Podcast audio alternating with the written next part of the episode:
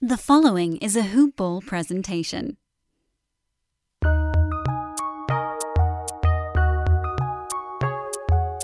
Welcome to the Fantasy NBA Today podcast.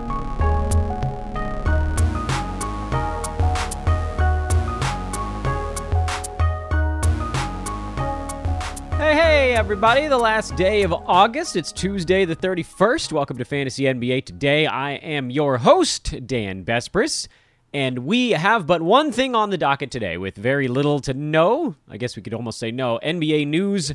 We are bucketing. This is the Dan Bucket Challenge. It continues. Episode 77 of the fantasy offseason. We're in count up mode now for real. It's starting tomorrow. It's September. And at that point, we're like a month and a half away from the start of the NBA season. I know that the the uh the regulars, you guys are here the whole off season, the diehards, but everybody starts to trickle back in. I was finally looking at, at some of the numbers a little bit, like around now, actually. This is when it starts to creep up ever so slightly, and hopefully it'll just kind of keep on with that trend. And that's fun. This is my favorite time of year, the, the ramp up to the start of the season. Because once the season begins, then it's a daily grind. You're box score checking, you're watching the games. There isn't a whole lot of time to do other stuff. This ramp up, where we're analyzing every player in the NBA, and we have the time to analyze every player in the NBA to get ready for our fantasy drafts, this is the best. This is just the best. So I hope you guys enjoy this as much as I do. Uh, to those uninitiated, the Dan Besbris buckets is my way of preparing for a fantasy draft. I, I group my players, I create a list of players based on where I think they're going to finish.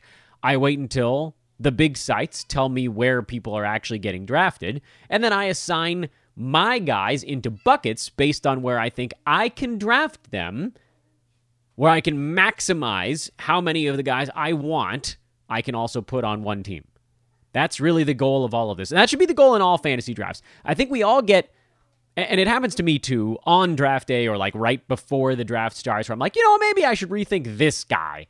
I did that with Victor Oladipo, I think last year? I don't remember anymore. The last two years have been this weird fuzzy blur. And I immediately regretted. I was like, this guy, this dude doesn't stay healthy at all. What am I doing? Totally went back on everything that I had said I, I actually believed in in fantasy. It happens to me.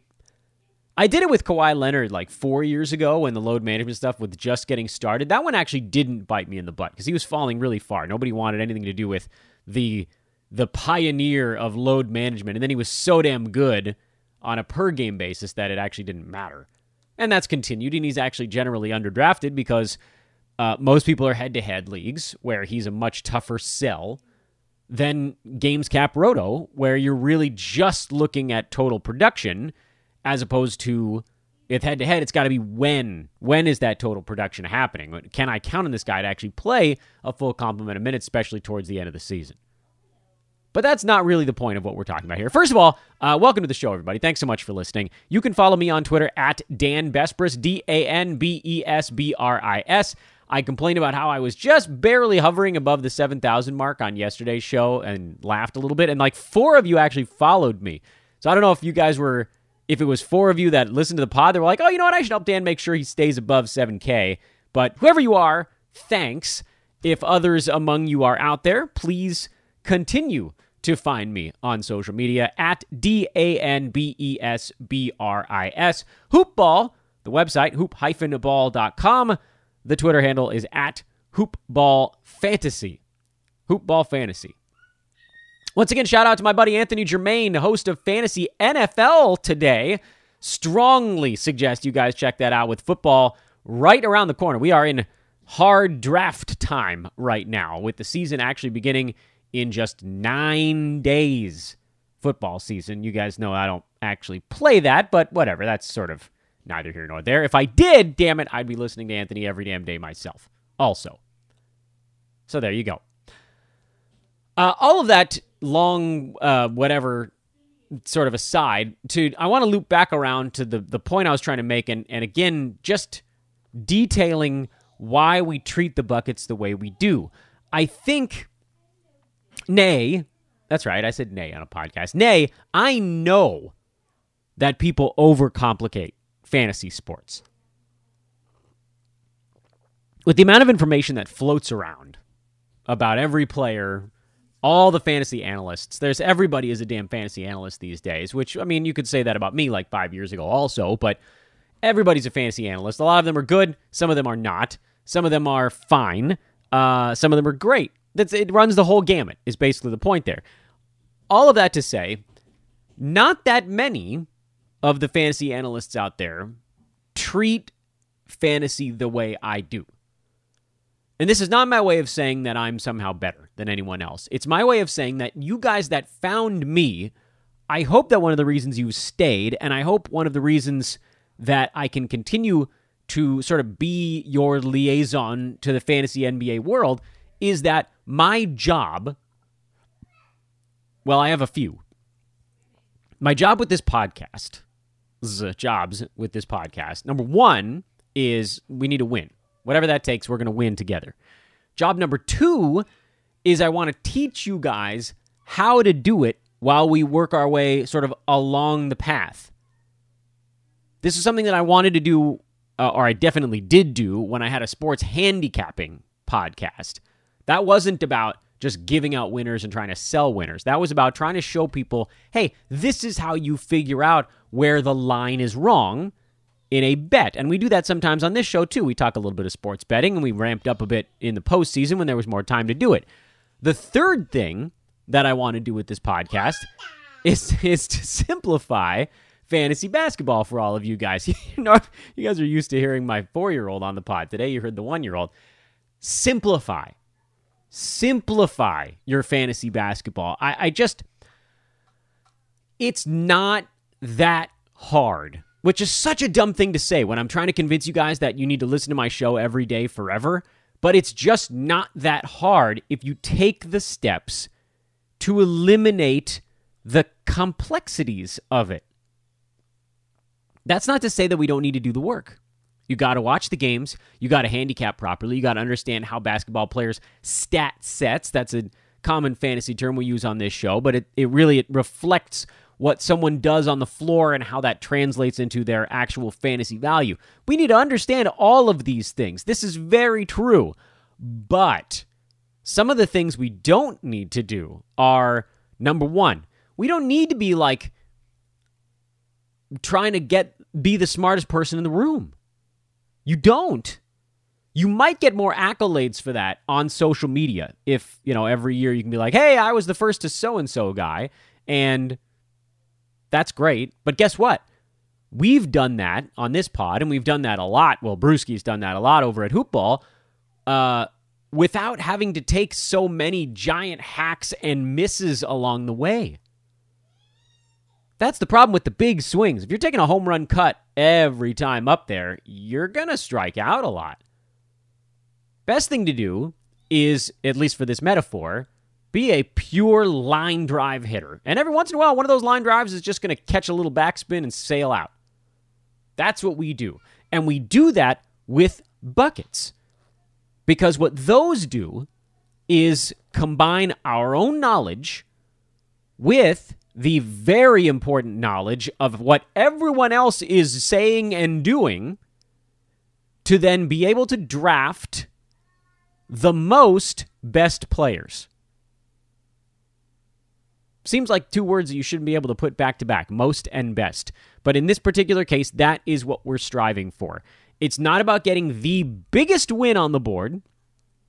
We will almost never get the single biggest win on the board. That's unfortunately, yeah, it's not a spicy way of playing fantasy basketball, but it is the way that we operate here on Fantasy NBA today. So I hope you guys have enjoyed that over the years.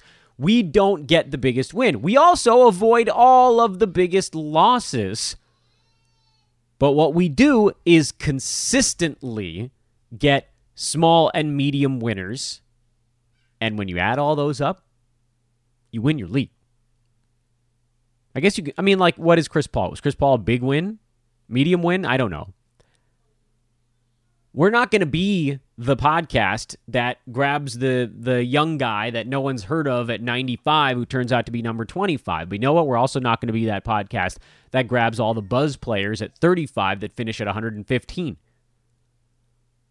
I will say one of my adages here before we dive into the actual player ranks again uh, in about 35 seconds. My favorite, one of my favorite adages is that taking a risk and taking a big swing in the first few rounds will never win you your league. It won't. But it could lose you your league.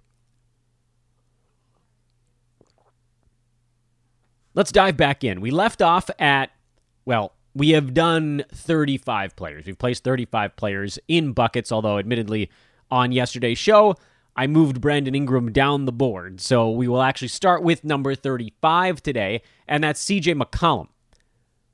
McCollum was on his way to having a season even better than this last year. Uh, finished at number 30 on a per game basis, despite a bunch of games in there where he was coming back from injury. But prior to his injury, and admittedly, let's remember, he probably wasn't going to keep this pace up for the entire season. But if you look at the first like 15 games of the year before he broke his foot, McCollum was number eight. 20 shots a game. He was averaging 27 points, four boards, five assists, 1.3 steals, and five three pointers per game. Yes, yes, more than Steph Curry. He was never going to keep up that pace. It just wasn't going to happen.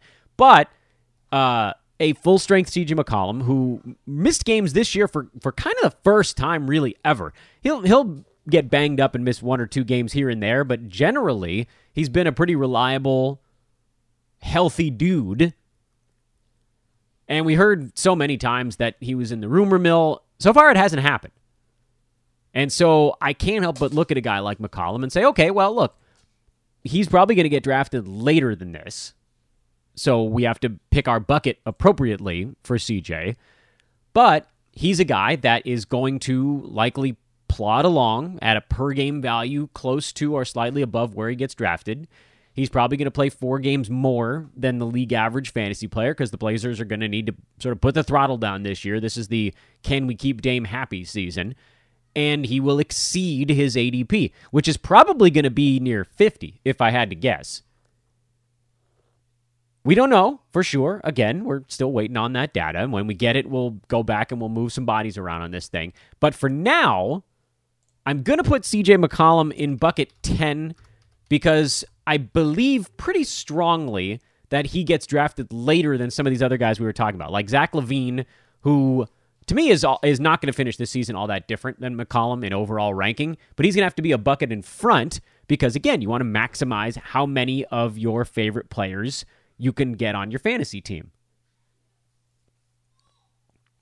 From a handicapping standpoint, there's really nothing to know about McCollum. He is who he is at this point. He, like Klay Thompson, has always been a guy you can pretty much just etch his numbers in stone and ride off into the sunset. Player number 36 on our board is John Collins, who I believe will be dramatically overlooked this season after having, by all accounts, a very quiet and bleh fantasy year. But he played 63 out of 72 games in a weird season. He started very slowly, and then after the slow start, just kind of cruised along at like right around the number 40 for the rest of the way. On the season, by totals, John Collins this year was number 34. So when you heard me say 36, you probably thought, good Lord, Dan, do you think he's going to be better than last year? And the answer is no. He's going to be exactly the damn same, with the possibility that he's even more durable. I like Collins' durability. I think 63, 73, if you want to translate it to this season, I think that's a pretty achievable number for him. And that augurs very nicely for his fantasy outlook this year. Uh, 17 and a half points, seven and a half rebounds, half a block, or sorry, half a steal, a block, 1.3 threes. Very good percentages from your power forward. There's a ton to like about John Collins. He's a good dude who just sort of quietly became slightly above average in almost every statistical category, minus assists. No one's coming for his job. Hawks brought him back. They gave him the money. So he's he's a hawk. And if you get rid of the slow start this year, then he maybe finishes even ahead of where we've got him on this board. But I think he goes relatively late in drafts as well. I don't know precisely where. And so I am, I admit, I am struggling a little bit with the sort of on the fly bucket adjustment stuff here. Like, I'm tempted to move McCollum back up a bucket because that's just sort of where I believe he should be ranked.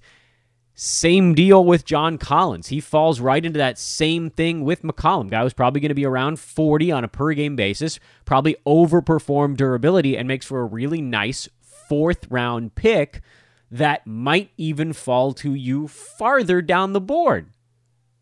I think John Collins probably goes before CJ McCollum. I don't know which is why maybe Collins stays in bucket 9 and McCollum has to move into bucket 10. Regardless, we're going to put them in sort of this 9 10 hybrid mode right now, where again, once we get ADP data, we'll circle back around and probably adjust where those dudes end up. Stats wise, I don't think we see much of a difference season over season. I like there, you know, again, much like McCollum, I think Collins is pretty rapidly here turning into a guy that you can just sort of say, all right, this is this is the mold that he is. And the only question going into a year is how much is this guy going to play? That's it. So again, assuming he doesn't get off to a like top 60 start the first 3 or 4 weeks and just rolls at top 40 the whole way through, then terrific. He could be again even better than where he was this year. But even if that doesn't happen, that's not even really a problem for me. He just sort of is going to be in that neighborhood and like a lot of his fantasy value is going to be tied to how the rest of the league performs because he's probably going to get you about 18 points and seven rebounds, and that's pretty much what he did almost from the start of the season to the very end. It's just that his percentages actually got better as the year went on. What would be really amazing is if he somehow came through with like 0.2 extra blocks next year, but I don't I don't think that happens. I wouldn't hold my breath. All right, so Collins will just put in with the rest of these guys. Uh, next dude on our board is, well, Brandon Ingram, because we moved him down the list. But the dude after Ingram is Kristaps Porzingis, who I could make a very real argument should be even higher than this on draft boards. Uh, Porzingis was number 20 over the last three months this year on a per game basis. He does miss a crap ton of games. And so this is why I don't know that you can put him much higher than this, because in head to head leagues, he's undraftable even if he's number 20 on a per game basis this year, he's almost definitely not playing than more than like 50 nah, sorry, 65 ball games out of 82. That to me feels like almost a best case scenario for Porzingis. It's probably more like 60, which like we can we can do the math on that. It's pretty pretty simple. We just find someone from this year who missed about 20 ball games. That would be Paul George, by the way, or Freddie VanVleet, who was number 16 and missed exactly 20 ball games. Paul George is number 24 and missed 18 ball games. Where did those guys end up on a totals basis? VanVleet, 35. Paul George, 45. Guess who falls right in between those two numbers on our board? Kristaps Porzingis, who's probably going to be right around number 20 and probably going to miss anywhere from 18 to 22 ball games this year.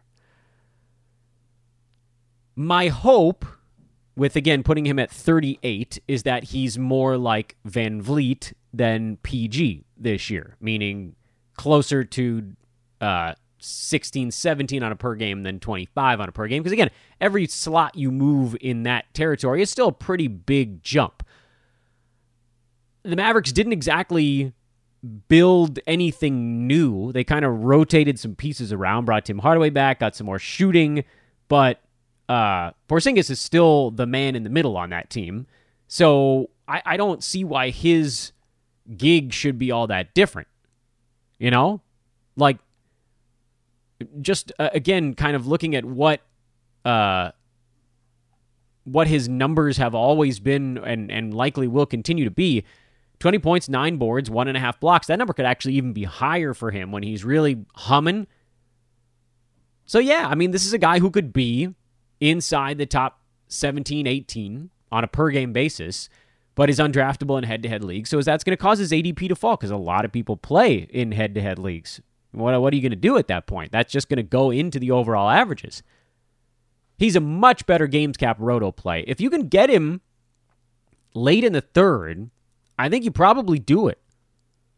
I don't have the first bleeping like clue out of you know where where Kristaps Porzingis actually ends up. I would slot him behind some of these guys we were just talking about. To me, he's very much a bucket 10 when you compare some of these other guys that I've been calling kind of like a 9 10 hybrid because of the injury stuff that makes him almost impossible to roster in one very common type of fantasy league, that being head to head.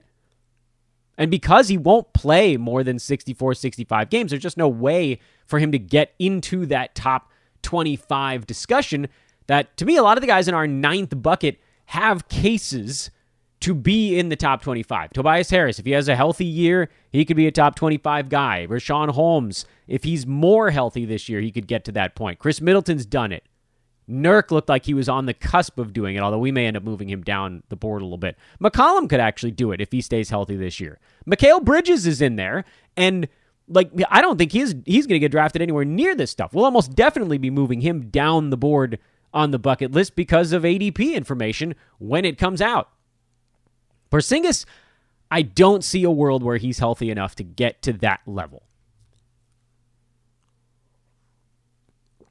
Some of you guys are probably wondering when we're going to get to this one. Shai Gilgeous Alexander at number 39, which feels, I know, very low. And I'm not, I don't regret it at all. He was number 55 this year on a per game basis and played exactly half the damn NBA season. He saw his steals and blocks numbers suffer when his role became much more offensive minded. He put up terrific offensive numbers 24, 5, and 6 with two threes on plus percentages in both categories. But with the defensive stats slipping and and tank going on, which by the way could very well happen again for this Oklahoma City team. They're still not good. I don't see a real reason why they're going to push Shai uh, to the ends of the earth. He got his extension, didn't he? Wait, I just said that out loud and then I forgot if he actually got paid.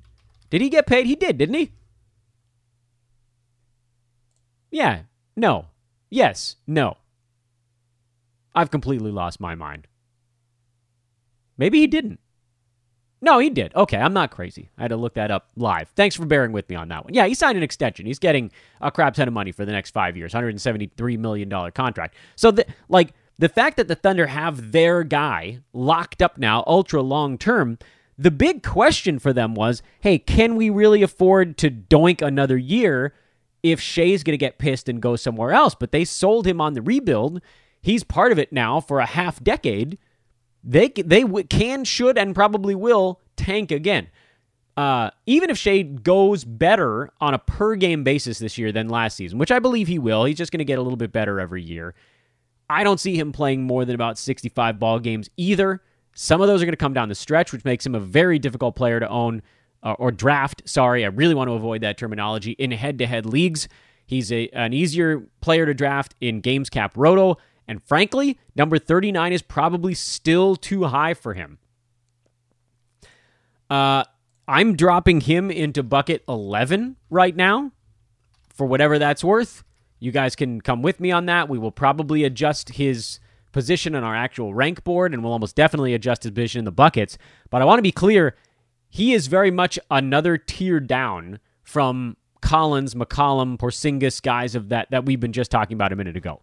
He's very much the next step down. And in fact, I would argue that we sort of cleared a threshold where Porzingis was almost like the buffer player. Hey, this is a really high per game guy who makes a ton of sense in roto, not going to stay healthy.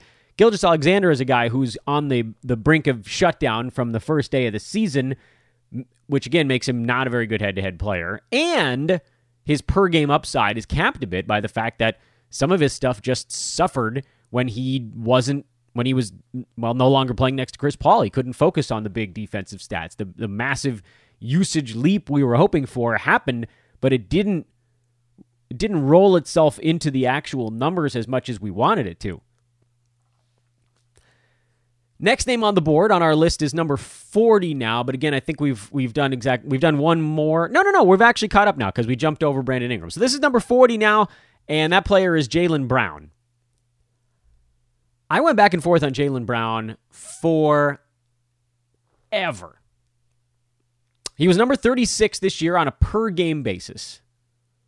But he missed a bunch of time, missed 14 games, so he's number 47 by totals. And that's I mean that that's important because this is also a guy as much as you know former Cal Bears I would love to say that he's been a pillar of health in his his NBA career so far. He's seemingly uh, just a, a an absolute stud of a human being, But take all that away, and he hasn't really been all that healthy the last couple of seasons. Played 57 out of 72 games last year and 58 out of 72 games this year. And it's just constant nagging stuff knees, backs, mostly knees, really. And that's rough to see from a guy who's only been in the NBA for a half a decade. You know, dude was born in 96. It's not like he's an old man, but he's got old man knees, and that terrifies me. It hasn't really crept into the, the minute per minute type stuff. He's played 35 minutes a game this year. That's his biggest total in his NBA career so far. He had his highest usage of any season of his NBA career, which I don't know. Does that go up more with Boston losing Kemba Walker and mostly bringing in lower usage guys like Al Horford? And I know Dennis Schroeder's coming in there as well. I don't know. I don't know how he takes more than 19 shots per game. I feel like this last season, from a per game standpoint, was about as good as it's going to get for Jaylen Brown, barring the notion that maybe his free throw percent could that tick up from 74 to like, or sorry, 76 to maybe 78 if it just keeps getting little by little slightly better. Yeah, it's a possibility. But I think this is kind of what Jaylen Brown is likely to be. He started the year really hot, shot like 52, 53%, and then it leveled off as the season went on. He's a career 47%er. He finished the year at 48%. So I think, however, he gets to that point, that's probably about where he's going to be going forward. And me putting him at 40 is basically saying, look, he probably does about this on a per game basis. And I bet he finishes pretty close to league average in games played this season. He's a, I believe, a relatively safe guy around that 40 threshold. Let's do a little bit more today. We got we got a couple extra minutes. I didn't have a whole lot of other uh, NBA news things to talk about. Next player on my list is LaMelo Ball, and this is one. I mean, you guys know me. I, I struggle with the young guys, but what we saw last year from Ball was really exciting, and I, I talked about on the podcast quite a lot. He's one of those rare rookies that seemed like maybe even was going to be able to blow the hype out of the water. He has colossal fantasy deficiencies. I mean, there's to ignore that is to shoot yourself in the foot from a fantasy standpoint. But we also have to talk about the fact that some of those things are probably going to get better. Over his last 40 games this year, the ball was actually top 85, which I think surprises some folks, but it's largely because he was a medium volume free throw and field goal guy who was quite bad at both. Uh, turns the ball over a lot, which not all that surprising. And then the points, rebounds, and assists are very exciting. The steals are exciting, but they weren't enough to kind of overwhelm the other stuff. The assessment here is that he takes some kind of step forward in the decision making tree part of being an NBA ball player while retaining his terrific athleticism. Oh, I think I actually forgot to write Jaylen Brown down on our uh, our bucket board, but he's going to go in there in bucket ten with Porzingis and uh, and Brandon Ingram right now, the the true bucket tenors. Um, Lamelo Ball probably falls back in bucket eleven with Shai Gilgeous Alexander and might even get demoted further. Uh, although I, I I think we can assume he's going to be one of the first guys drafted out of this group. He probably I bet he goes in the third round in some drafts. That wouldn't surprise me at all. But I want to keep, I kind of want to keep moving because, look, as much as exciting as he was, he's going to get overdrafted. It's almost all you need to know on LaMelo Ball. We almost don't need to worry about all this other stuff. He's going to get overdrafted. And so if you listen to this podcast and you actually follow the advice we give, you're probably not going to end up with him. Sorry. I know, not exciting, but hey, This is another one that might end up getting moved. I have Kyle Lowry at number 42, and a lot of that is because I see him playing a more I say refined basketball game in Miami. It's really just about him being on the floor more. This year Kyle Lowry just wasn't engaged all that much. 17 and 7, only one steal in 35 minutes a game. He just wasn't locked in. And he's now going to go to a place that's that's very much making the concerted push that the Heat are making. Toronto kind of in this weird in between spot. But we do have to ask ourselves: Is Lowry actually getting worse? Has he crested to the point where it's it's an actual decline, and it wasn't just because he was playing for the Tampa Raptors this last year? Is his body, which always he's always been a little bit dinged up, generally towards the end of the year? Is his body actually starting to be the problem and not the ridiculous workload? Is it him and not what he's asked to do?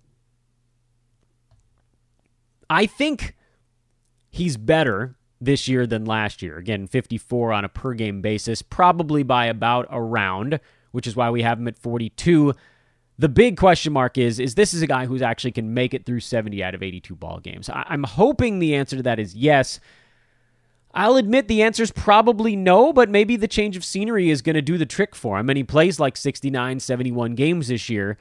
He probably gets moved down my draft board a little bit. By buckets, he's almost definitely getting moved down because he's not going to be a guy that people are clamoring for as he slides in next to Jimmy Butler and continues to get older. So we can put him in bucket 12 for now. You guys can worry about where I actually put him on my rank board later, but for the moment, let's just assume he's start of he's kind of in the next one down the board.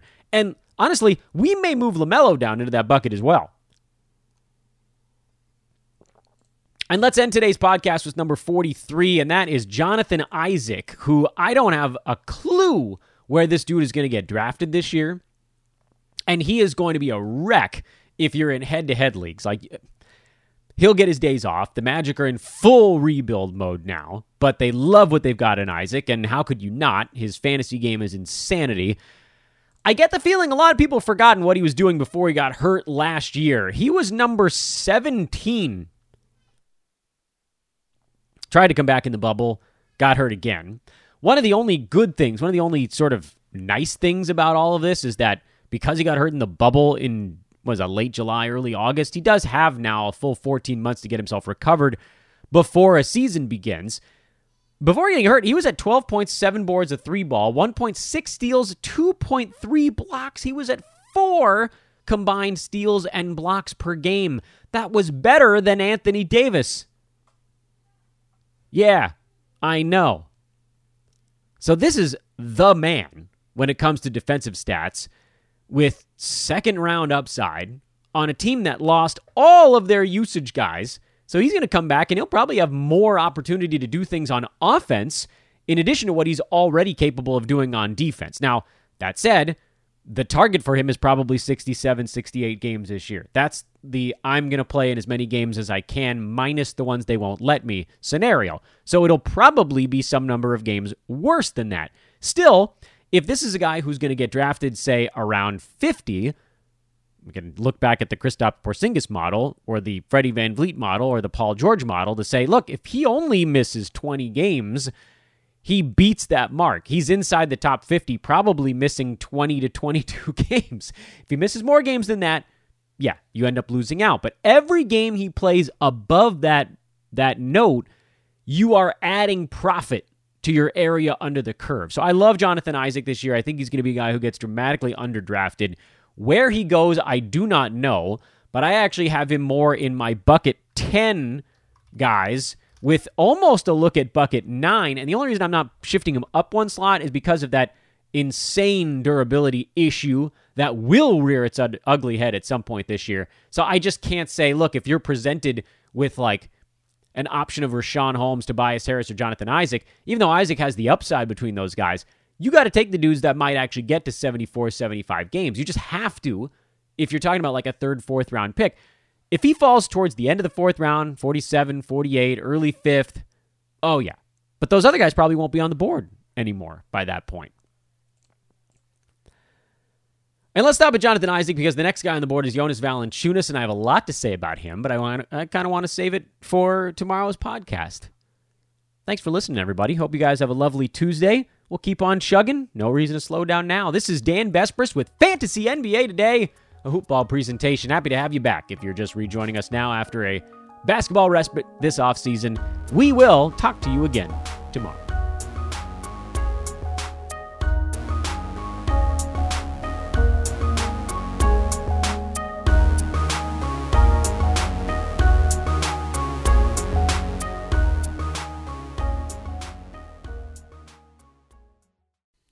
This has been a Hoop Ball presentation.